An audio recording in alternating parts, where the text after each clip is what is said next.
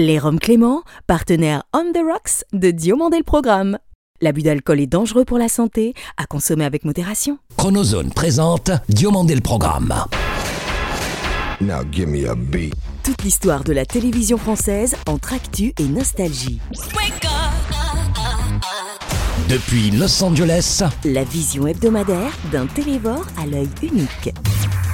entre série culte et héros éternel. 50 ans d'émission, 50 ans d'émotion. Le petit écran en ligne de mire. Ou quand les pages de Récréado prennent voix. DLP, c'est maintenant. Diomandé le programme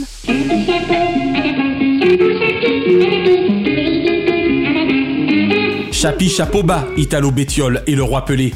De l'univers cubique sur fond de chapeau rond à celui du ballon rond magique couronné de trois coupes du monde, les enfants d'hier et d'aujourd'hui vous célébreront encore demain. Pelé fut happé, porté en triomphe. Le roi venait d'offrir à son peuple sa troisième Coupe du Monde. Entre dribbles et blablibli, pleine lucarne et monde sans vacarme, votre vision bigarrée d'un monde sportif bagarreur restera, chacun dans son domaine, un modèle de couleur et de gestes hauts en couleur. Rest in pelouse en rouge et bleu, Italo Bétiol et Edison Arantes, roi Pelé. Naya et moi souhaitons à chacun de vous la meilleure année 2023 possible. Un immense merci à ceux de nos 4 millions d'auditeurs français et francophones mensuels de Malte et de la Sierra Leone, dont nous saluons la fidélité sans faille. Bonjour ou bonsoir, je suis David Diomandé. Bienvenue dans DLP pour le meilleur de la télévision, sans le pire d'émissions herdiennes, dont l'effet dessert.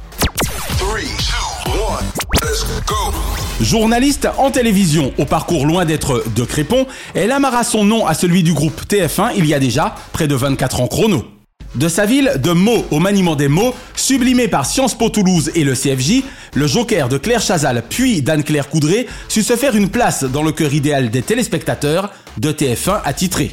Inoubliable duo sur LCI avec Jean-François Rabillou, aujourd'hui elle conçoit, déshabille ou provoque confidence dans le portrait de la semaine, dessiné le week-end. Je fais Sciences Po, le CFJ rue du Louvre. Et donc, j'ai fait pendant 10 ans des reportages pour les présentateurs de l'époque. Audrey Crespo-Mara est notre dossier journalistique du mois. J'avais à peine 13 ans lors de mon premier choc télévisuel avec ce surdoué héritier de l'esprit ORTF. Ainsi, bien avant qu'il ne chaussât lunettes noires pour nuit blanche et qu'il ne se vêtît tout de noir pour look branché, je lui trouvais déjà l'arrogance savoureuse, l'impertinence face tueuse et l'assurance délicieuse. Ex-enfant surdoué de la télé, devenu depuis des années homme de talent mêlé. Autant en emporte le temps de son hôtel. Tout le monde en parle, même ici à Burbank, capitale mondiale des médias. C'est du reste précisément entre Burbank et Beverly Hills que DLP salua le terrien le plus extraterrestre de la télévision française un jour d'été en mode flatté. D'autant que nous sommes fiers, en ce jour d'épiphanie, de souhaiter un très heureux anniversaire au roi de l'interview sans manie. Bonjour, c'est Thierry Ardisson. Bienvenue dans Diomandé le programme. Thierry Hardisson est le premier invité 2023 de DLP.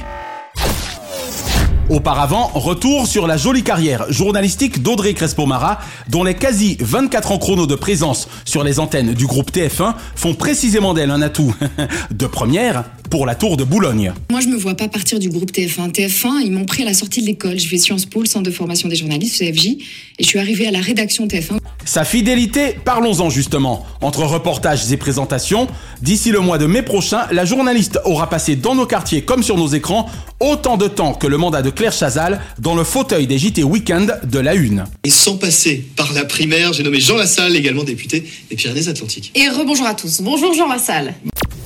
Journaux télévisés que la matinale Audrey présentait déjà à une époque pas si lointaine, en binôme fort plaisant avec Jean-François Rabillou sur LCI, avant de devenir, il y a maintenant un septennat, le lumineux Joker d'Anne-Claire Coudray. La mission, elle était très claire depuis le début. Hein. Moi, j'étais là euh, le temps des vacances de Claire, le temps du congé maternité d'Anne-Claire.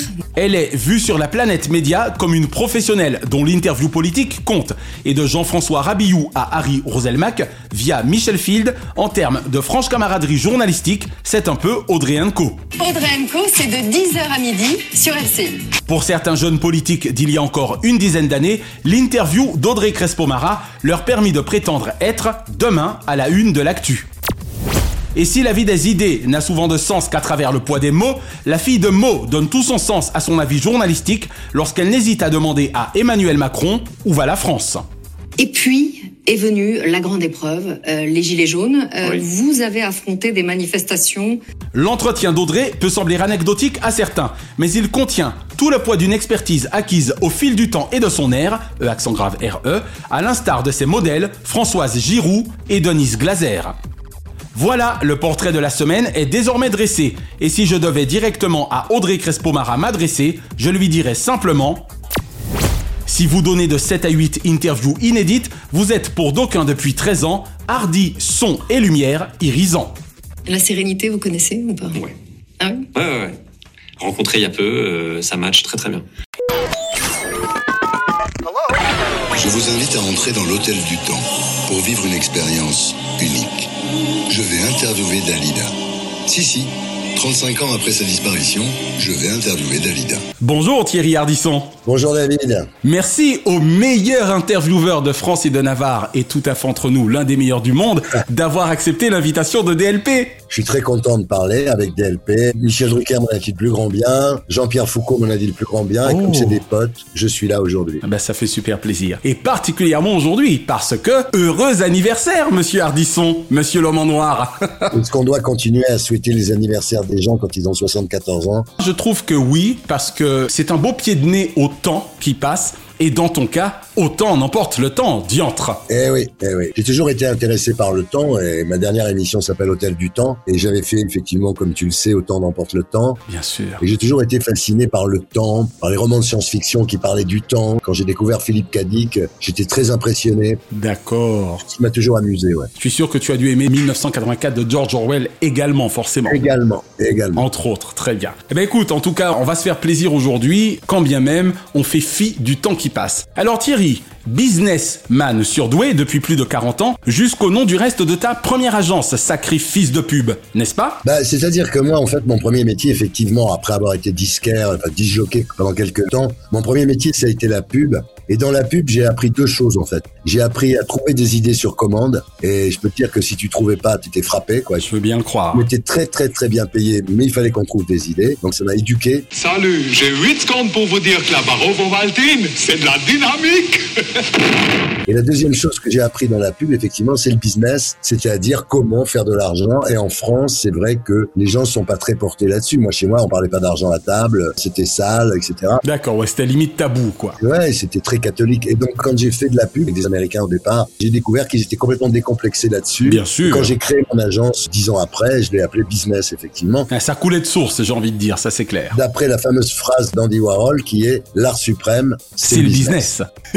N'avait vraiment pas si tort que ça. Comment expliques-tu ce complexe vis-à-vis de l'argent On pourrait croire d'ailleurs que dans les années 2020, il serait un peu tombé et de toute évidence, il reste encore très prégnant. Bah, c'est-à-dire qu'en France, quand tu réussis, on pense que t'as triché, que t'as truqué, que t'as volé. Hmm, d'accord. On va jamais penser à la méritocratie Voilà. et au travail, Voilà. d'accord. Ce que j'aime aux États-Unis, c'est que d'abord, tu peux être français, pakistanais ou congolais. Quand tu as une bonne idée, c'est une bonne idée. On regarde pas qui tu es. Exactement. On te demande pas avec qui tu es copain. Et ensuite, le fait de réussir, c'est très bien vu. On dit souvent que quand un Français voit une Ferrari dans la rue, il les rafle avec une clé. Quand un Américain voit une Ferrari, il dit j'aimerais me payer la même, quoi. Voilà.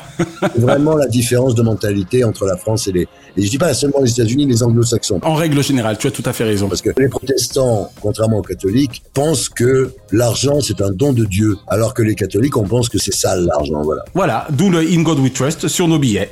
Après avoir parlé précisément de l'état d'esprit des Français en général, en royaliste convaincu, quel est ton regard sur notre 5ème République en mode 2022, Thierry? Bon, déjà, moi, je suis monarchiste, mais en France, quand on dit monarchiste, ça fait une référence à l'extrême droite, c'est-à-dire à Charles Maurras, à l'Action française, Hum, Hélas. et à des gens qui n'étaient pas démocrates et des gens qui étaient plutôt autoritaires, disons. Alors que je suppose que dans ton cas, c'est quand même plus le roi soleil, toute la grandeur de la France. C'est surtout le système Westminster, le système anglais. Voilà. L'Angleterre est une monarchie. Et c'est pas un pays moins démocratique que la France. Et toutes les monarchies d'Europe, et il y en a quand même six, sont pas des pays moins démocratiques que la France. Donc la grosse difficulté que j'ai eue déjà au départ, c'est expliquer aux gens qu'on pouvait être monarchiste sans être d'extrême droite, parce que les, Absolument. les Anglais ne sont pas d'extrême droite, tous les Danois, Eh oui, ça se saurait, hein et ça se saurait. Bon, après les gens me disent, c'est bizarre quand même, pourquoi tu es monarchiste?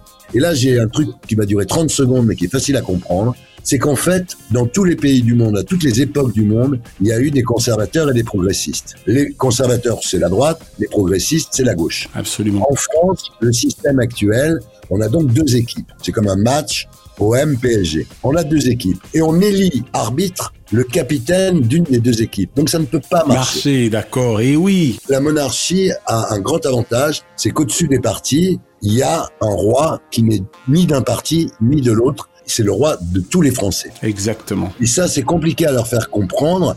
Alors De Gaulle, le général de Gaulle l'avait compris puisqu'il avait voulu faire une république, la, La cinquième, absolument. qui était très inspirée de l'idée monarchique, où il y avait un président de la République, en l'occurrence lui, qui était au-dessus des partis. D'ailleurs, il n'aimait pas du tout les partis, il critiquait sans arrêt les partis, euh, le général de Gaulle. Aujourd'hui, on est arrivé à une situation où finalement, on revient à cette opposition gauche-droite. Alors, avec Macron, c'est un peu différent parce que quand il s'est fait élire, il a été contre les partis. Il s'est fait élire comme un arbitre au-dessus des partis. En tout cas, c'est sa fameuse position dite jupitérienne au départ. Voilà. Simplement, le problème, c'est que Macron, tout le monde a bien vu qu'il est de droite. Il est libéral, il est pour le capitalisme, Ultra libéral, c'est clair. il est pour le profit, il est de droite. Bon. Donc aujourd'hui, on rentre, on va rentrer de nouveau dans des affrontements droite-gauche et on a oublié que finalement, le principe monarchique, c'est le meilleur principe, le système Westminster, parce qu'il y a des élections législatives, par exemple, c'est la gauche qui gagne.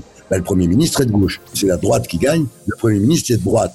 Et au-dessus de lui, il y a un roi ou une reine. En France, comme je l'ai dit, on prend pour arbitre le capitaine d'une des deux équipes. Exact. On peut être loyal envers les gens. Tu sais que j'avais jamais vu ça sous cet angle, et c'est pas inintéressant, exactement. D'ailleurs, il y a qu'à voir comment les Français ont pleuré la mort d'Élisabeth II. Absolument, il y a bientôt quatre mois. Roi, c'est un métier qui s'apprend. En France, on se retrouve avec un type comme Macron, par exemple. J'ai rien de spécial contre lui. Oui, oui, bien sûr. Non, pas les banquiers chez Rothschild, il n'a pas appris à être roi. Avant, on avait François Hollande ou Sarkozy, qui étaient des gens qui n'avaient pas été formés pour ça. On l'a vu avec François Hollande, surtout. C'est Roi, ça. c'est un métier. Bien sûr. Et c'est sans doute pour ça, et pourtant je ne me sens pas nécessairement de gauche, que François Mitterrand, lui, aurait été à mes yeux l'un des meilleurs présidents de la Ve République, parce qu'il l'a voulu, ce métier, si je puis dire. Tu as raison. Et non seulement il l'a voulu, mais en plus, Il s'y est préparé. quelques années après avoir été président, à partir de 83, il a essayé d'incarner tous les Français. Voilà, c'est ça. Donc c'était pas le président de la de la gauche. gauche, absolument. c'était le président de tous les Français. Et il a eu une attitude qui était assez monarchique. Et je pense qu'à part le général de Gaulle, et Dieu sait si j'aimais pas Mitterrand, mais je pense qu'à part le général de Gaulle, c'est le seul qui mérite le titre de roi républicain. Voilà. Alors Thierry, à mes yeux le meilleur intervieweur de France et de Navarre, par quel toc actuel le téléspectateur Thierry Ardisson a-t-il remplacé ceux du producteur animateur de 93 Faubourg Saint-Honoré, Tout le monde en parle, Paris dernière ou de Salut les Terriens? J'en ai profité pour placer mes quatre émissions préférées de Thierry Ardisson. C'est bien. Non, en fait, Tant pour faire. être tout à fait franc, Ouais. je regarde plus les talk shows pour la même raison que j'ai arrêté d'en faire. D'accord. Il y a trois ans, quand je me suis fait virer par Vincent Bolloré de Canal où j'étais depuis 13 ans, je me suis dit, ça fait 35 ans que je faisais ça, Ouais. Qu'est-ce que tu as vraiment envie de continuer? Parce que le problème aujourd'hui, c'est qu'il n'y a plus les clients, comme on dit d'ailleurs. Eh oui, c'est ça, les bons clients. Il n'y a plus de chanteurs, d'écrivains, il n'y a plus de cinéastes. Donc c'était devenu très compliqué les dernières années. Je souffrais le martyr parce que j'interviewais des gens, pour dire la vérité, qui m'intéressaient pas. La barre était placée tellement haut, j'ai toujours considéré qu'il fallait pouvoir être certain de pouvoir aller chez Ardisson. Mais mine de rien, tu vois, tu es tellement pro que ça ne s'est pas nécessairement vu, y compris sur les derniers mois de SLT. Bien sûr, mais si tu veux, c'est mon côté bon élève professionnel, j'ai semblant de m'intéresser à eux. Mais franchement, les deux, trois dernières années, Ouais, tu t'es emmerdé. les quoi. gens que j'avais en face de moi ne m'intéressaient plus. Et aujourd'hui, quand tu me demandes si je regarde des talk shows, bah, je regarde pas de talk show pour les mêmes raisons. D'accord. hmm. Et en, pour dire la vérité, je passe ma vie sur YouTube, qui est devenue ma chaîne favorite, parce que YouTube, c'est la meilleure chaîne de télévision de tous les temps. Bien sûr, on y trouve tout. Voilà. On y trouve tout, même quand ça a 50 ans. Je suis d'accord avec toi. Tu peux avoir d'un côté le dernier clip de Beyoncé, puis tu peux avoir un documentaire sur le maréchal Pétain. Exactement. Euh, tu peux avoir un petit descente de police. Voilà. donc c'est pour ça que j'ai fait Harditube. exact. Et donc Harditube aujourd'hui, c'est une chaîne YouTube où il y a toutes mes émissions. Ça, c'est excellent. J'ai négocié avec TF1, avec M6 pour Paris Première. Il y a toutes mes émissions et la chaîne, en deux ans, elle a eu 82 millions de visiteurs. Incroyable. C'est plus que la France, hein. par exemple. 430 000 abonnés, c'est-à-dire que c'est quand même énorme en deux ans. Bien sûr. Rien qu'au mois d'août, on a fait 7 millions de visiteurs. Donc, je suis très heureux parce que animateur-producteur, c'est un métier très éphémère. Une fois que l'émission est diffusée, normalement, tout le monde s'en fout. Enfin, techniquement non, mais bon, je vois ce que tu veux dire. C'est du flux, comme on dit, donc. Ça, c'est pas port. Et là, là, si tu veux, moi, quand je faisais des émissions, quand je faisais des interviews, je les tournais, je les écrivais, je les montais et je les mixais et je faisais un travail vraiment sérieux. Absolument. Pas seulement, c'est quoi ton dernier disque c'est quoi ton dernier livre Donc je faisais un vrai travail de recherche sur les gens, leur vie. Et donc c'est vrai que finalement, aujourd'hui, je suis assez satisfait de voir que tout ça est conservé quelque part. Et te survivra, disons-le franchement. Parce que finalement, ça a été énormément de travail. Quoi. C'est pour ça qu'à Los Angeles, là, j'ai passé ma vie enfermé dans des salles de montage. Et donc, ça n'est que maintenant que je m'intéresse beaucoup à l'international. Donc maintenant, si tu veux, c'est vrai que j'ai le temps, je passe plus ma vie à faire des interviews, j'ai le temps de m'occuper de mes formats, de mes idées, et d'essayer de les vendre à l'étranger. Et c'est une autre époque de ma vie. Voilà. J'ai fait cette émission Hôtel du Temps où je ressuscite les morts, donc grâce à la technologie du Face Retriever. Je l'ai fait en France.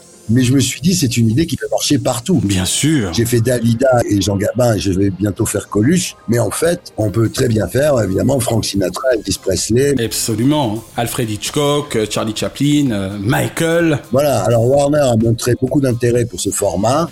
Donc je discute évidemment avec eux pour le faire aux États-Unis. Mais j'ai profité de mon voyage chez Warner à Los Angeles pour prendre mes autres idées et d'aller les présenter à d'autres chaînes et à d'autres producteurs. Et voilà, et donc je suis là-dedans maintenant. C'est excellent. Ta nouvelle activité, ton nouveau dada. Mon nouvel Eldorado, c'est la Californie, ce qui est normal, tu me diras. Ouais. Bon, eh, si on a bien compris, on sera quand même amené à se voir un peu plus souvent, Thierry. Ah oui, je vais beaucoup revenir ici parce que j'aime l'esprit. Les premiers rendez-vous à Los Angeles, tout le monde est très gentil, donc je me fais pas d'illusions. Vraiment, quand on va les voir, ils prennent du temps, ils vous écoutent, ils sont très professionnels. C'est clair. Maintenant, parmi mes idées, il y en a qui plaisent, il n'y a pas que tel du temps, et donc j'espère vraiment les développer avec les partenaires rencontrés pendant ce voyage. Voilà. Alors Thierry, avec la sagesse et l'expérience, te préfères-tu devant la caméra ou derrière la plume? Écoute, je pense qu'à un moment, il faut s'arrêter de faire de l'antenne. Voilà. C'est là où je suis pas d'accord avec Michel. C'est vrai que tu as toujours eu l'honnêteté de lui dire en plus, hein Voilà. Je suis d'accord avec Stéphane Bern qui dit à peu près la même chose. Je pense qu'à un moment, il faut savoir s'arrêter.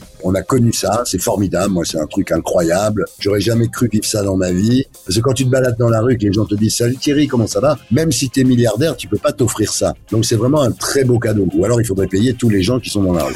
c'est un très beau cadeau et j'ai beaucoup apprécié ça. Moi, la télé m'a réconcilié avec le monde. Il y a des gens que ça isole du monde.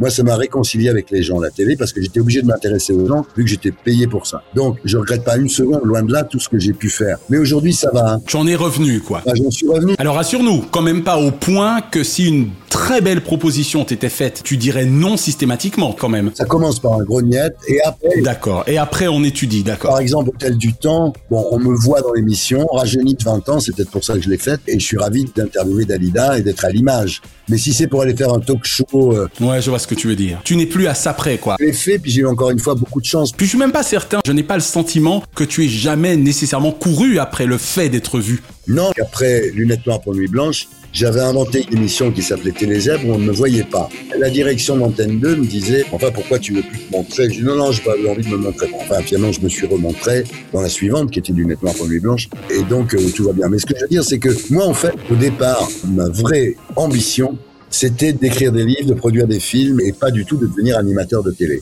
D'ailleurs, j'ai commencé la télé à l'âge de 35 ans. Ce qui est plutôt tardif, on est d'accord. Comme j'étais très mal à l'aise devant la caméra, j'étais un peu agressif. Et ce qui a fait mon succès, en fait, c'est mon problème. Tu vois, comme quoi Si j'avais été très heureux devant une caméra, j'aurais jamais dit à Gainsbourg, avec tout ce que tu t'envoies, t'avais pas peur que le petit Lulu soit mongolo. J'aurais pas dit à Nicolas Sirkis d'Indochine, ça te fait pas chier de chanter faux. Non mais ta voix, par exemple, tu sais qu'on dit tout le temps que tu chantes faux. Est-ce que tu est-ce que as l'impression de plus chanter faux? C'est vrai que t'as eu ton côté roquet comme Fogiel, finalement. Voilà, voilà, mais plus sympathique que Fogiel. ah, sacré Thierry. Tiens, on va revenir une dernière fois quand même à Hôtel du Temps. De toi, l'une de mes émissions préférées, hormis celle que j'ai citée tout à l'heure. Donc, concept aussi audacieux qu'intelligent. Au moment du choix de son diffuseur, t'es-tu demandé si France 3 serait la chaîne idoine? J'ai pas eu à me poser la question. En fait, je suis allé voir Netflix qui m'a dit mais nous on n'a pas besoin de ça, on a déjà David Letterman. Je dis mais ça n'a rien à voir avec David Letterman. Ah, c'est donc le moment où il a été question éventuellement que tu arrives sur Netflix. Donc c'était pour ça, d'accord. Amazon pareil, ils n'ont pas voulu l'acheter. TF1 n'a pas voulu l'acheter. Canal, je suis fâché avec eux. Et pour cause. Et pour cause, donc ils m'ont resté comme seule chose à faire vraiment. France Télévisions. Je suis allé chez France Télé, où j'avais passé 20 ans de ma vie. Bien sûr, ce qui n'est pas anecdotique. C'est plutôt une bonne adresse. Et puis je suis allé voir la patronne, Delphine Ernotte, et puis je lui ai dit, écoutez, voilà, moi, euh, j'aimerais bien revenir sur le service public, mais je vous avertis tout de suite, je veux pas la place de Laurent Ruquier. J'ai fait ça pendant des années et j'ai plus envie de le faire. Elle m'a dit, mais alors qu'est-ce que vous voulez faire? Et c'est là que je lui ai dit, je vais interviewer des morts. Je vais interviewer Dalida. Comment allez-vous? Je suis bien ici. Je l'avais fait avec des sosies. Victor Hugo, Baudelaire, j'avais fait John Lennon. Mais enfin, les sosies, ça fait un peu musical. Mais je voulais vraiment le faire pour de vrai. D'accord. Donc, une fois qu'elle m'a eu dit oui, bah, il a fallu que je résolve trois problèmes. Le problème légal, est-ce qu'on a le droit d'interviewer les morts? En fait, il n'y a pas de droit à l'image Pour les morts, voilà. Donc ça, c'était vite réglé. Je demande quand même la permission aux, aux héritiers. Aux ayants droit. Ouais. Ensuite, la deuxième question, c'était la technologie. Donc j'ai cherché, je suis allé en Israël, en Slovaquie, en Angleterre pour trouver une boîte pour faire ça. Et finalement, j'en ai trouvé une en France. MacGuff, Cocorico quand même, hein, sur ce coup-là. Euh, ils ont été très bons, là, les Français. Ouais. Quand je montre ça aux Américains, ils sont scotchés. Et puis après, la dernière question, c'était quand même pas les recevoir dans un cimetière. Donc j'ai inventé l'hôtel du temps. D'accord, le concept. Ceci étant posé, j'ai fait l'émission dans le seul groupe de télévision qui était d'accord pour le faire. Exact, exact. Raison pour laquelle d'ailleurs je posais bien la question concernant la chaîne en soi, puisque par exemple j'ai envie de te demander pourquoi pas tant qu'à faire France 2, qui a longtemps été ta chaîne de prédilection. Ils ont beaucoup hésité et en fait ils ont fait, je pense, une erreur. Moi je m'en foutais d'aller sur France 2 ou sur France 3, mais il y a une case sur France 3 qui est pratiquement réservée à l'année aux stars euh, disparues, c'est le vendredi soir. Oh, d'accord, genre un jour un destin. Genre une émission sur Claude François, une émission sur Johnny Hallyday. C'est ça, d'accord. C'est une, une espèce d'habitude que le vendredi soir, ça c'est sur France 3. C'est ici, dans cet hémicycle de l'Assemblée nationale, que les Français vont découvrir Simone Veil. Et je pense qu'ils ont fait une erreur, mais c'est pas la seule. Ils l'ont diffusé un lundi soir. Alors après, la moyenne d'âge des gens qui regardent France 3, c'est 65 ans. C'est vrai que leur montrer une émission dans laquelle on voit quelqu'un qui est mort, c'est pas un bon message qu'on leur envoie, quoi. Bien sûr. Je pense qu'en fait, la vraie place de cette émission Hôtel du Temps aurait dû être Netflix. Et je pense que Netflix a fait une erreur. Dont ils vont d'ailleurs désormais se mordre les doigts, en voyant le succès avec Warner. Je sais pas, oui. De toute façon, Netflix, c'est terrible à dire, mais en France, ils ont jamais rien fait. Ils ont racheté la Casa des Papel, qui était un truc espagnol. Espagnol, ouais. Ils ont racheté 10%, qui était un truc français, Call My Agent. Mais eux, en fait, quand ils ont produit des séries, il y en a aucune que je peux te citer, tu vois. Donc, euh, je suis désolé parce que nous, quand Netflix est arrivé, on pensait que ça allait réellement révolutionner la télé, etc. En France, ils font rien, ils prennent pas de risques. Ouais, ouais, je vois ce que tu veux dire. Ouais, les gens se désabonnent. Ce qui est terrible, c'est que les gens aujourd'hui se désabonnent de Netflix en disant finalement il n'y a pas grand chose. C'est chaud, hein Et ça s'est vu d'ailleurs sur leur dernier chiffre d'affaires français. De toute façon, c'est bien simple, Thierry. On va vous trouver un pied à terre à West Hollywood, à Audrey et toi, et ce sera parfait comme ça pour les allers-retours. Qu'en dis-tu? Bah, je pense que je vais rester au Beverly Hills Hotel.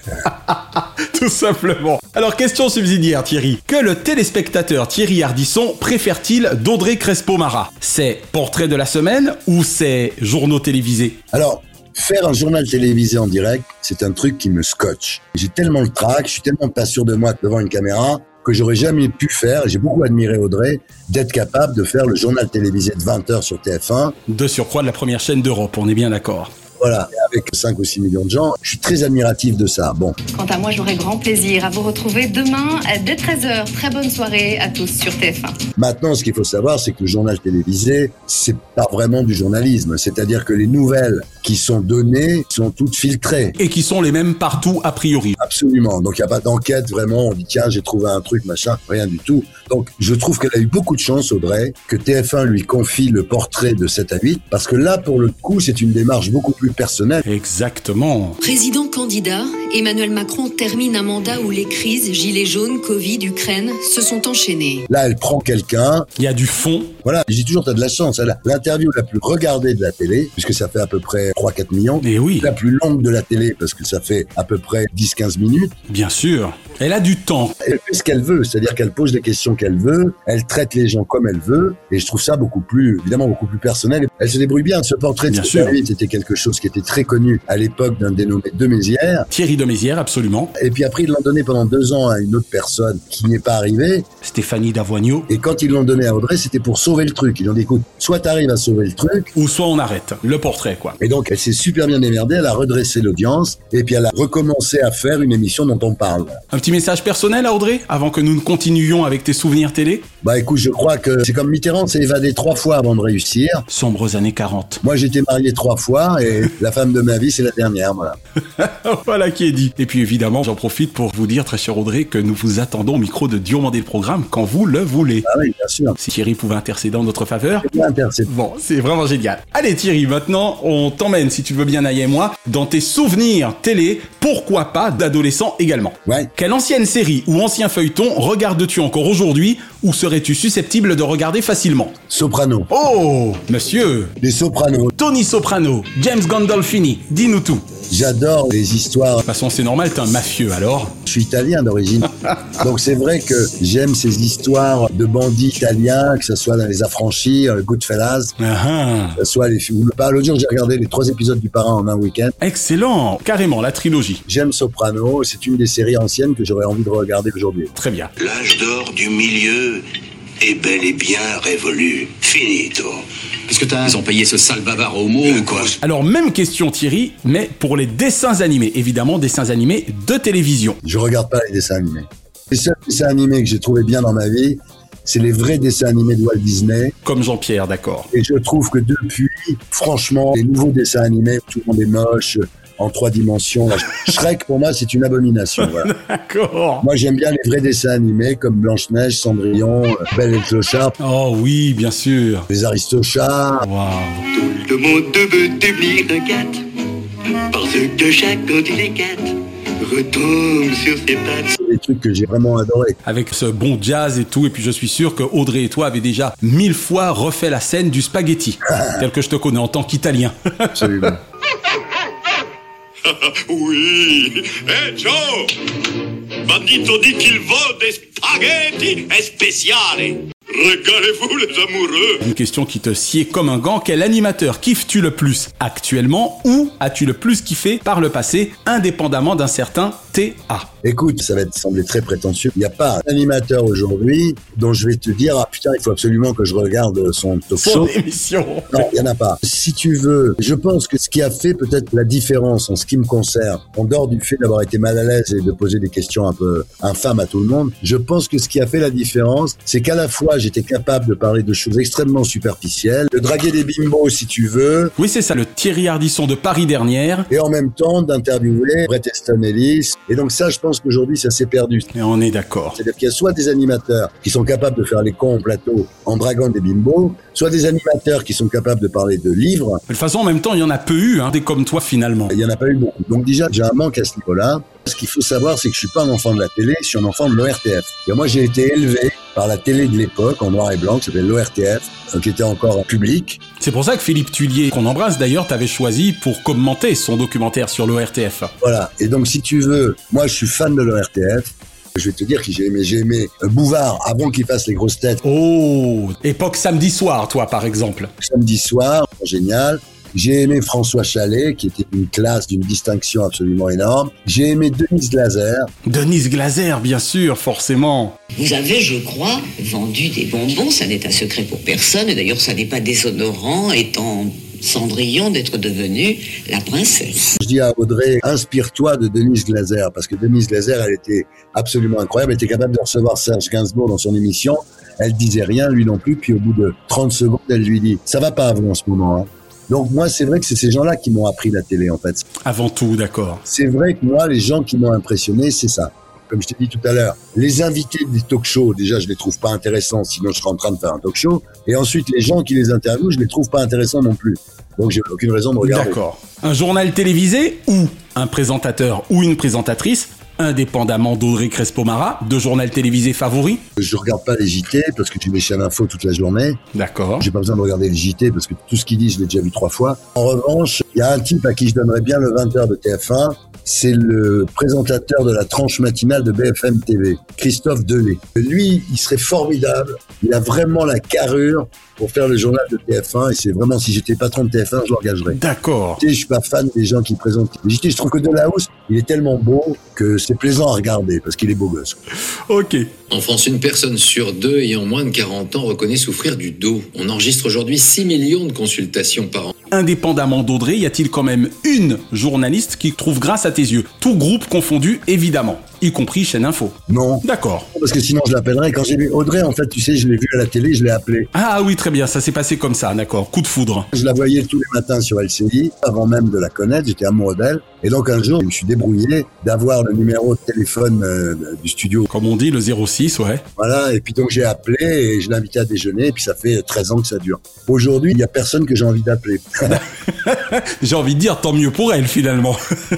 Et enfin Thierry, tout genre confondu, quel est le nom de ton programme favori de tous les temps indépendamment de ton catalogue perso. Écoute, il y a plein d'émissions, justement, encore une fois, de l'ORTF. Je savais ça. Ouais. Il a une tête à me parler de Jean-Christophe Averti, j'en suis sûr. Ah oui, si tu veux, Averti est le seul vidéaste.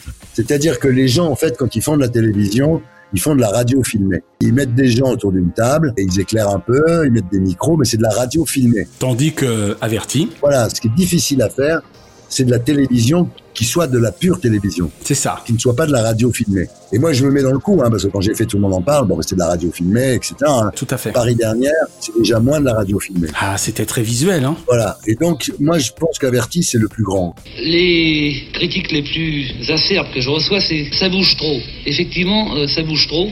Et je le veux comme ça parce que j'estime que la télévision n'est pas un art de tourpeau. Après, il y a quelqu'un que j'aimais beaucoup aussi, qui s'appelait Désit Gallard, qui faisait une émission qui s'appelait Dim Dam Dom. Eh, Dim Dam Dom, bien sûr. Enfin, je dis bien sûr, dans mon cas, c'est hélas surtout les archivina, désolé. Ah ouais, non mais faut le regarder. Moi, en fait, j'étais en province, mes parents avaient pas de blé, j'étais un pauvre connard. Et la seule fenêtre que j'avais sur le monde, C'était la télévision. télé, c'était Dim Dam Dom, c'était Averti, c'était Denis Glaser, c'était Jean-Yann et Jacques Martin quand ils faisaient leur émission. Et ah, bien sûr, petit rapporteur, la lorgnette. La télé m'a beaucoup apporté dans mon adolescence. Après, quand je suis arrivé à Paris, je voulais pas faire de télé, c'était pas du tout dans mes plans. Je suis arrivé à Paris en 70 et j'ai fait de la télé 15 ans plus tard. Descente de police. Voilà, le premier, effectivement, tu as raison. Avec Jean-Luc Mestre. Voilà. Bon, quand tu seras plus vieille, tu feras quoi pour changer un peu? Tu feras du lifting? Tu feras des implants de cheveux? Tu feras quoi? Du lifting, pourquoi pas? Hmm. Et je me suis beaucoup inspiré de l'ORTF. Que tu revendiques parfaitement. C'est ça qui est bien avec toi, c'est ton honnêteté intellectuelle. Parce que je pense que quand tout va mal, il faut s'inspirer des fondamentaux. Thierry Ardisson, merci d'avoir répondu aux questions de DLP. Merci à tous les deux, je vous embrasse. Cette semaine, histoire de prolonger le bonheur d'avoir interviewé le meilleur intervieweur de France, la Chronozone vous emmène dans l'univers d'un hôtel du temps, ou plutôt qui lui traverse le temps. S'il fallut tout le génie d'un Thierry Ardisson pour imaginer Hôtel du Temps pour la télévision, il fallait à tout le moins tout celui d'Aaron Spelling afin d'imaginer et de produire Hôtel pour ABC il y a près de 40 ans.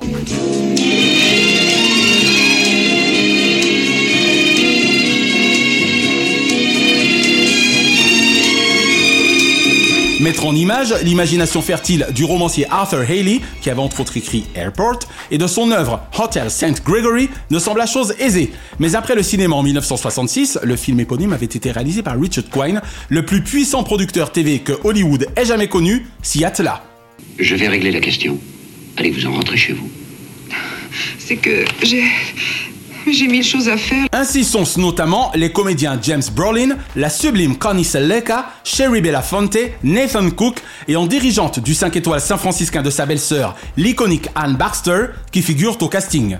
Vous savez, quand je dirigeais le Saint-Régis à Londres, elle appelait toutes les semaines. Vous croyez qu'elle n'en fait pas autant?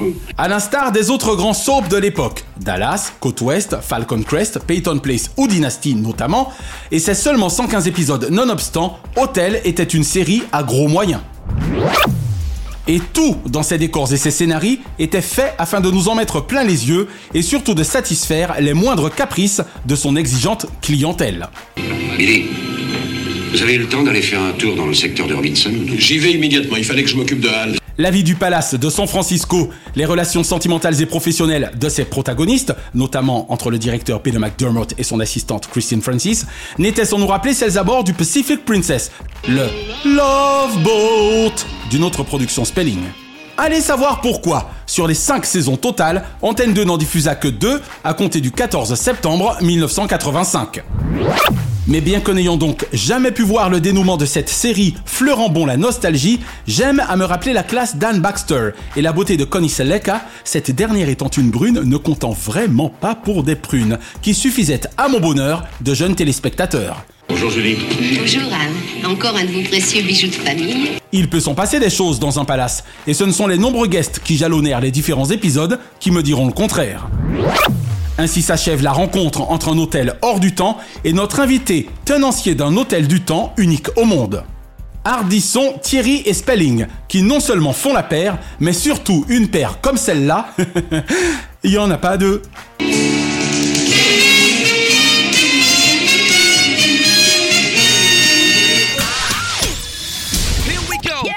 Il était une fois dès notre plus tendre enfance des sons, des images, des chansons, des personnages ayant participé de l'univers de notre innocence, du divers de notre adolescence. Car même 40 ou 50 ans plus tard, on a tous en commun un destin animé. Aujourd'hui, et dans le prolongement des réminiscences cinématographiques proustiennes de notre invité Thierry Hardisson pour La Belle et le Clochard, Destin Animé ouvre son album Souvenir à deux de leurs acolytes du petit écran, Ciao et Gros Dos. Toi, viens écouter la belle histoire de Ciao, petit chien errant. C'est fou combien le nombre 39 semble être rattaché aux séries animées en termes d'épisodes. En effet, à l'instar de nos Funky Cops ou des mystérieuses Cités d'Or, l'animé Tokyo Hit de Wako Productions compte également 39 aventures.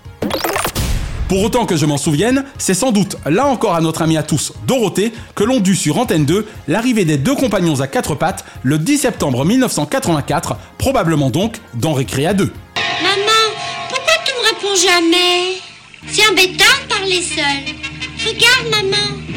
Un os et un bel os. Et je suis à peu près certain que tout comme moi, enfin tout tout comme moi, vous vous rappelez encore le sympathique générique, alors interprété par la toute jeune Marie Mercier.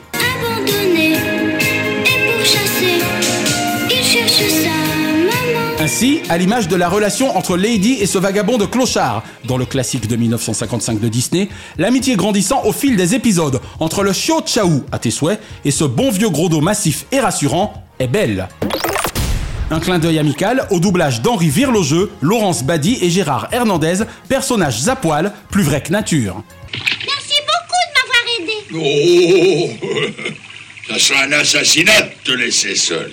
Si vous souhaitez savoir si Chaou retrouvera sa maman, si Grodo et lui vaincront les velléités de l'abominable dresseur de chiens en compagnie de leurs alliés, plongez-vous avec régression dans les épisodes Souvenirs de Chaou et Grodo en vous disant qu'après tout, le régressif a bon dos. Allez, on recommence encore une fois. Il faut que vous amusiez le public. Dessin animé ayant eu forcément du chien. De Récréa 2 au Club Dorothée, de Disney Parade à Disney Channel, de Cellulo ou Décode pas Bunny à sa cartoon, toujours les dessins ont animé notre vie et à dessin animé notre avis. Alors, vive les Warner Brothers, Jack Sam et Walter Lance, William Hanna et Joseph Barbera, Tex Avery et Walter Disney, et vive les dessins animés!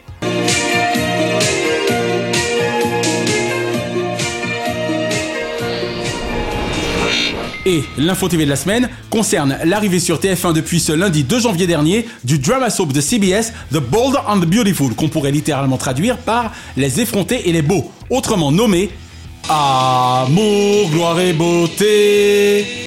Notre confrère Benjamin Rabier, rédacteur en chef de Pure Média, révélait déjà ce mini-événement médiatique dès le 13 décembre dernier à propos de l'ancien feuilleton matinal de France 2, pourtant présent sur la seconde chaîne depuis le 12 juin 1989 sous le titre initial, et oui, rappelez-vous, The Top Models. Ainsi, les mésaventurants mode haute couture du clan Forrester et autres familles Logan et Spencer se poursuivent-elles sur la une depuis, toujours selon Benjamin Rabier, le 8688e épisode? Rendez-vous est donc pris par les amateurs d'intrigue coups humains du lundi au vendredi dès 10h20, juste avant les feux de l'amour. Gloire et beauté. Diomandé le programme Hors changement, DLP vous suggère ce dimanche 8 dès 21h10 sur M6 un nouvel inédit plus que jamais d'actualité du magazine économique Capital. L'éternellement dynamique Julien Courbet et ses équipes affûtées traiteront du thème ultra sensible du pouvoir d'achat, comment éviter les fins de mois ric-rac. Ce mardi 10 sur France 5, un doc qui, je l'imagine, nous habillera pour l'hiver. Le jean toujours tonique et ce jeudi 12, l'événement aura lieu sur France 2 avec le retour de son magazine politique, pas très. Premier invité de Caroline Roux en ce début d'année 2023, l'infrangible mais non intangible de Tanger, Jean-Luc Mélenchon. Bien qu'admiratif du savoir-faire de l'insoumis politique, le moins soumis aux éléments de langage, sans doute lui préférerez-vous ce même soir sur France 3 pour une poignée de dollars.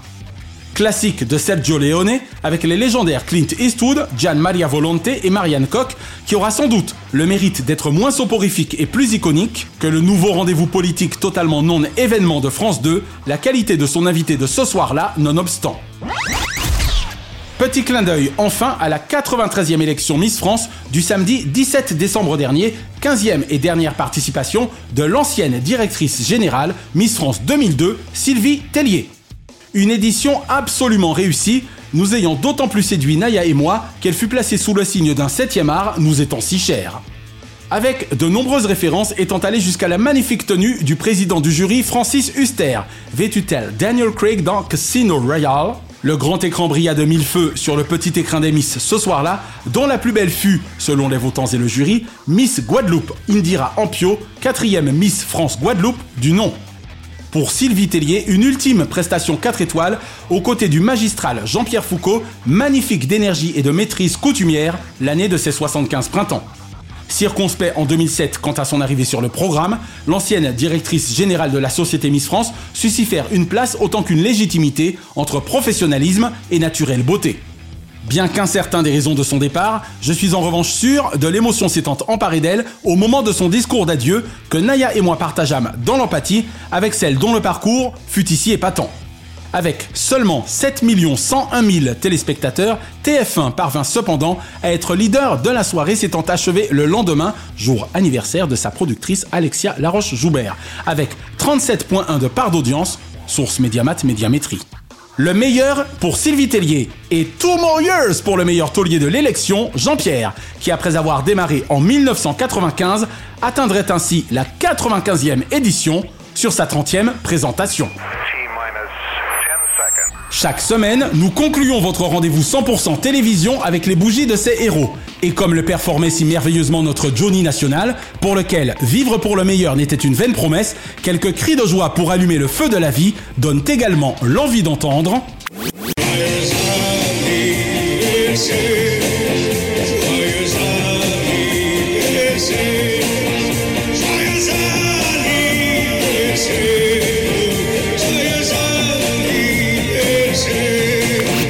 Heureux anniversaire ce lundi 2, Jean-Bernard Hébé. À choisir entre le guide du célibataire ou comment le rester, choisis la guilde du collectionneur et comment y régner. Elisabeth Martichoux. Pour elle, le temps de l'info fut souvent celui de l'interview politique, domaine où le prix de la déraison se paye souvent au sein des urnes. Et Christophe Beaugrand-Gérin, de retour dès ce samedi 7 janvier en prime sur TF1, ce Ninja Warrior, toujours aussi fan de Dorothée, y réalise parfois audiences en or de toute beauté. Ce mardi 3, Daniel Thompson, mémoire vibrante de l'histoire du cinéma français, fille miroir émouvante d'un historien de la comédie à la française. Et Smaïn Farou, quand Smaïn déconne finement, 65 fois merci de rire avec lui de ses origines, artistiquement. Ce mercredi 4, Sandrine Alexis. Quand Sandrine Alexis flingue l'actu, nous laisse toujours sans voix, forte d'un humour qui tue. Lincha Jordier, en mode Ndolo, Lincha reine de la jungle musicale afro-caribéenne. Et Patrice Drevet, tandis que la planète se réchauffe, 75 fois merci d'avoir 45 ans durant réchauffé de votre bonne humeur notre écran du bonheur.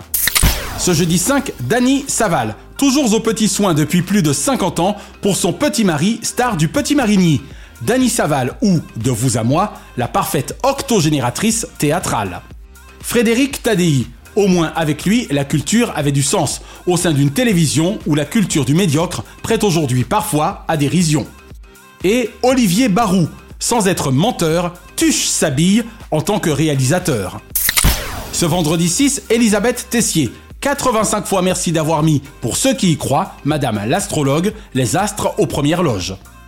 Et Thierry Hardisson, hôte du temps impérial, intervieweur royal, l'homme en noir à la culture abyssale, part à la conquête de l'Ouest, pas que Universal, fou de sa créativité digitale. Ce samedi 7, David Caruso, ténor des experts criminels de Miami où il opéra dix ans durant, lui l'homonyme patronymique d'un expert du bel canto. Et ce dimanche 8, Jean-Marc Lubin, de Ciel Montmardi à Hit Machine ou Génération Hit Machine, 60 fois merci d'avoir été de Maureen ou Charlie, les Lulu. Et Mathieu Gallet, en ex-excellent dirigeant de l'INA ou de Radio France, le jeu de pouvoir du patron de Magellan était un nous de vouloir au sein des groupes Pathé ou Canal, en électron, catalyseur d'élan. Une pensée enfin pour le cultissime Dustin Screech Diamond, qui était né le 7 janvier 1977. La semaine prochaine, Babette de Rosière, chef volcanique aux 45 ans d'un parcours exceptionnel, mêlant adroitement aux saveurs des épices, carrière audiovisuelle tout en délices, citoyenne politiquement engagée et patronne du prestigieux Salon gastronomique Outre-mer, sera la délicieuse invitée de DLP. Et nous consacrerons notre dossier à Taratata, plus précisément à son 30e anniversaire, Taratata né sur les antennes de France 2 le 10 janvier 1992. Toujours goupillé par Nagui et dégoupillé par Pulicino, Taratata est indubitablement le meilleur show 100% live de la télévision française. Retrouvez l'intégralité des épisodes de Diomandé le Programme et DLP Vacances sur votre plateforme de podcast favorite et abonnez-vous à nos Facebook et Instagram Diomandé le Programme. DLP est produit par Chronozone Corp Burbank, Californie, intégralement monté, mixé réalisé par The Best, Naya Diamond. Notre gratitude depuis la côte ouest à Fabrice Lana, Sylvain Morvan, Thierry Burtin, Jean-Guillaume Dufour, Laetitia Berry, Dundee et Dave Marsh, Mr. Splat. Bise de la capitale mondiale des médias à Kate, Shina et Ramzi Malouki, ainsi qu'à Frédéric Dubuis, Francis Marion, Gauthier Seyss, Katia Martin et Charles Larcher pour leur précieuse confiance. Je suis David Diomandé. Ensemble zappons le creux au profit de la crue. Encore une fois, très belle année 2023 à tous. Vive les Golden Globe Awards mardi 10 janvier prochain au Beverly Hilton et vive la télévision pour le meilleur de ses fous rires. Pas vrai Thierry Beccaro?